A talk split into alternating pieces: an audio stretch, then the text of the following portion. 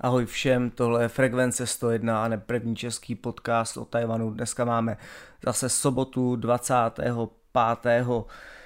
června 2022, takže s novým týdnem další díl zajímavostí z Tajvanu. Dneska to bude takové historické okénko, protože jsem si říkal, že by bylo zase dobré vás seznámit s nějakou zajímavou historickou osobností, která má k Tajvanu vztah, a dneska to bude o jednom člověku, který přišel na Tajvan z Evropy a po staletích, kdy nejdříve Portugalci, pak Holanďané, prostě Tajvan využívali pouze jako obchodně a ekonomicky a pro biznis a vlastně neměli k tomu místu žádný jako rozvojový vztah, tak tenhle člověk na rozdíl od nich Tajvanu dal spoustu znalostí, spoustu svého úsilí, a ten člověk se jmenoval William Campbell. A já bych chtěl dneska udělat o něm díl. Takže moc díky, že posloucháte, moc díky za případné sdílení tohle podcastu všem dalším, které by to zajímat mohlo, nebo mi dejte zpětnou vazbu a jdeme na to dneska. Takže William Campbell, kdo to byl, čemu se věnoval, proč je pro Tajvan a Evropu a tyhle ty vztahy významný a proč byste třeba o něm měli vědět, pokud se o Tajvan zajímáte, tak o tom následující minuty. Tenhle člověk se narodil v roce 1841 ve Skotsku a on měl takovou jako dobrodružnou povahu, takže už prostě od raného mládí věděl, že chce cestovat. A samozřejmě jako věřící člověk, tak v té době prostě bylo nejjednodušší, aby se přihlásil do své církve a stal se jakoby misionářem v dalekých krajích. Takže on prostě prošel tuhletu církevní cestu a byl prostě vysvěcen na to jako zahraničního v uvozovkách misionáře. A o 30 let později, než se narodil, ve svých 30 letech prostě se vydává na nejdelší cestu svého života. Vlastně ta cesta mu změnila celý život a určila tam, kde on svůj produktivní život stráví. A to byl právě Tajvan. Takže nalodil se tenkrát samozřejmě jako jiná doprava než lodní na Tajvan možná nebyla. A tak on 3 měsíce strávil na lodi, než doplul do míst vlastně na jihu Tajvanu, protože samozřejmě tím, jak už ta místa byla dávno objevená Portugalci, Holanďany, tak prostě byl to jako nejjednodušší přístup. A v roce 1871 tak doplul právě do té oblasti mezi Kaohsiungem a Tainanem, myslím si, že dokonce se vylodili v Kaohsiungu, a začal prostě na Tajvanu působit. V podstatě jeho aktivity se neomezily jenom na šíření víry, i když samozřejmě to patřilo k té misionářské práci, ale on se věnoval také jako vzdělání místních, dokonce se naučil místní jazyky, ať už ten dialekt Hokkien, kterým se na Tajvanu mluví a mluvilo, tak se snažil právě i pochopit a vlastně vytvořit jakési učebnice, slovníky, tak aby vlastně i ostatní z Evropy porozuměli těm tajvanským nářečím. A dokonce prostě v roce 1913, o pár desítek let později, vydává jako slovník, který se používal následující další desítky let. A vlastně v tomhle slovníku se snaží prostě zmapovat ty lokální jazyky a snaží se prostě tu domorodou kulturu a její nějaké tradice prostě přetransformovat do angličtiny a dát o tom vědět v podstatě tím svým západním přátelům, kolegům a své církvi a tak. Další zajímavá věc, kterou on dělal, že se snažil ve svých knihách, které prostě v rámci té své činnosti psal, tak zmapovat tu dlouhou historii, nebo pro něj samozřejmě dlouho, protože už to bylo před nějakými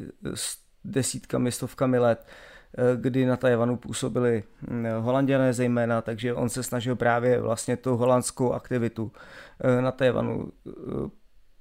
dát do svých knižních děl a zase prostě je tam nějakým způsobem na západě šířit mezi vzdělané lidi. A co bylo jeho klíčové vedle právě toho náboženství, tak to vzdělání místních obyvatel. Vzdělání místních obyvatel nejen v tom, že jim pomáhal, aby prostě dostávali znalosti a dostávali dovednosti, ale věnoval se právě těm, kteří tu pomoc potřebovali jako víc než ostatní, to znamená ti handicapovaní a tak. Takže po nějakých letech, které on tam byl, tak prostě zjistil, že spousta těch domorodých obyvatel prostě je slepá a nemají přístup k informacím a vzdělání a tak. Takže se vrátil zpátky na krátký čas do Skotska, kde získal nějaké peníze, za ty peníze nakoupil knihy v Braillovou písmu, vrátil se zpátky na Tajvan a otevřel si tam školu pro nevidomé, to znamená jako největší nebo první a vlastně jedinou největší školu pro nevidomé, která na Tajvanu kdy vznikla. Takže jako dovedete si představit, že tam asi jako byl váženým člověkem a místní samozřejmě byli přesvědčeni o tom, že Tajvan a tu jejich kulturu nějakým způsobem podporuje. Vedle toho byla ta náboženská záležitost, které se dneska nechci věnovat, protože samozřejmě tyhle ty věci vždycky jdou ruku v ruce při těch aktivitách. Zajímavým aspektem jeho té práce na Tajvanu a jeho života bylo, že on vlastně nejen to, že ty běžní misionáři se prostě vždycky osídlili v nějaké oblasti a tam působili, a on ze svého nějakého jako přesvědčení tak právě cestoval ať už do tajvanského vnitrozemí nebo i na sever, takže vlastně byl prvním Evropanem, se říká, který kdy viděl Sun Moon Lake a který se dostal právě až potom na ten sever Taipei a do těchto končin. Měl tam jednu cestu, kterou jako chtěl absolvovat lodí, že pojede vlastně na sever do oblasti Tamsui, ale tam prostě byly nějaké komplikace, málem zahynul, málem ztroskotali, prostě museli se udělat přestávku na Orchidovém ostrově a pak se tam prostě nějakými jako složitými způsoby nakonec dostal. Ale je prostě vidět a z toho jeho života, že prostě nebyl žádný jako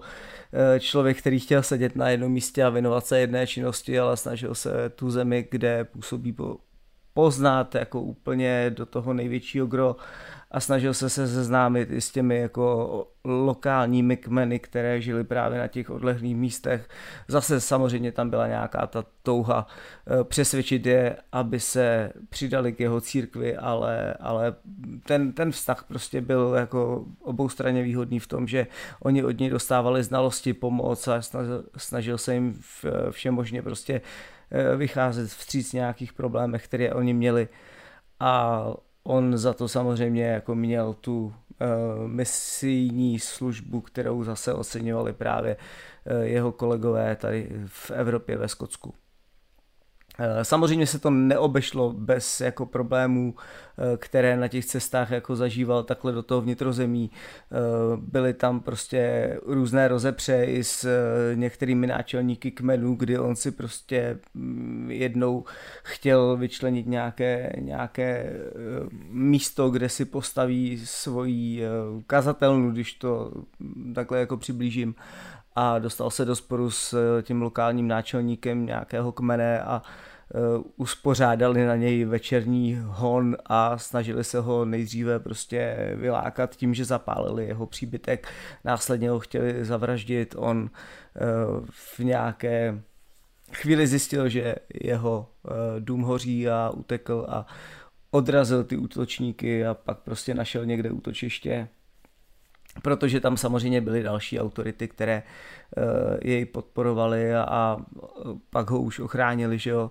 a ti domorodí útočníci se nakonec jako dostali před soud a byli odsouzeni. Nenašel jsem, jestli k smrti nebo jako dostali nějaké dlouhé vězení, ale byl to asi jako jeden z těch nejdrsnějších incidentů, které tam zažil. Ale v podstatě jako jinak ta jeho životní cesta byla naplněná tím, že byl prvním Evropanem, který se snažil prostě Taiwan nějakým způsobem podporovat a snažil jsem mu dát to nejlepší ze svých znalostí a ze těch styků, které měl třeba v Evropě a i ty místní obyvatel nějakým způsobem prostě jako podpořit a nejenom od nich brát a prodávat to jinde. No. A co je ještě zajímavá věc, tak do té doby vlastně existovaly pouze jako mapy Tajvanu a mapy té oblasti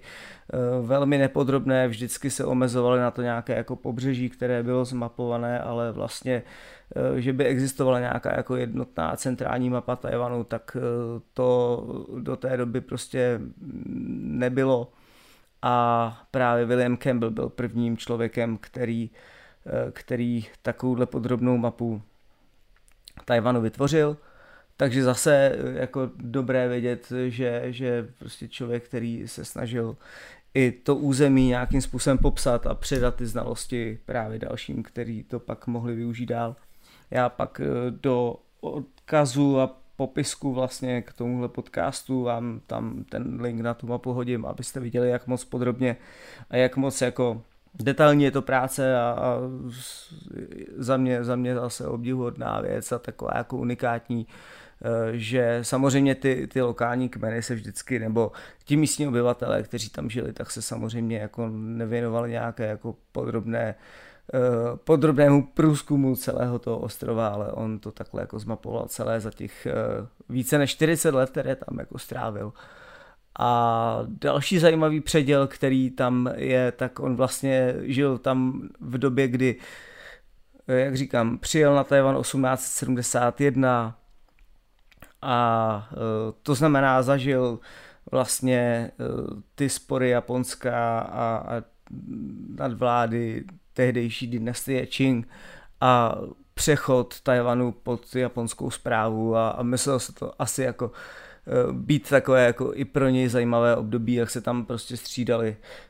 ty jednotlivé země a vlastně Tajvan se pak jako rozvíjel od toho roku 1895 a i ten velký rozvoj a vlastně i ten jako příval obyvatel a začátek vzdělanosti. No, myslím si, že to muselo být jako hodně zajímavá životní cesta. On měl svoji ženu, kterou samozřejmě měl tu Skotku, přivezl si sebou, dokonce měli 3 děti, 2 dcery, jednoho syna, syn pak pracoval jinde, ale 2 dcery tam s ním zůstaly po celý život a snažili se prostě mu pomáhat v těch školách a vlastně podporovat ho při té misijní činnosti. No a po vlastně více než 20 letech té japonské správy, kdy Taiwan prostě se jako musel měnit, tak dramaticky před očima, že jo, a on prostě zažíval tam jako asi neuvěřitelný přerod toho jako zemědělského ostrova v celkem, nebo některé ty lokality v celkem jako průmyslové zóny v dnešním smyslu, tak právě na sklonku života se vrátil zpátky do Skotska, bylo to v roce 1917 a vrací se zpátky, protože už byl starý a v 76 asi letech, že jo, takže prostě to už jako nebylo možné, aby vykonával tu činnost, kterou tam zastával po celý život a měl zájem právě se vrátit do své rodné země a v roce 1921 umírá a nechává tady po sobě tenhle ten celý odkaz, který i dneska a vlastně i mladí lidé na Tajvanu dneska se vlastně o něm ve škole učí a berou ho jako jednoho z těch, který na Tajvanu nechal jako velký otisk a celý život vlastně zasvětil pomoci Tajvanu, tajvanským lidem a propagaci toho ostrova na západě. Takže toť dnešní výlet do historie, doufám, že vás to bavilo. Myslím si, že je fajn občas vědět všechny tyhle ty historické souvislosti a o lidech, kteří i v téhle odlehlé části světa, tenkrát i přes prostě úskalí dopravy a všeho, tak měli zájem poznávat svět a poznávat život v jiných oblastech, než jenom vyrůstali sami. Dneska je to jednodušší, ale o to možná je ten příběh víc fascinující, takže doufám, že vás to bavilo, příště zase u jiného tématu. Každopádně moc díky, že jste doposlouchali. Kdybyste náhodou chtěli, tak jazyková škola čínštiny a japonštiny mojí manželky www.taiwang.cz a u příštího dílu zase naslyšenou.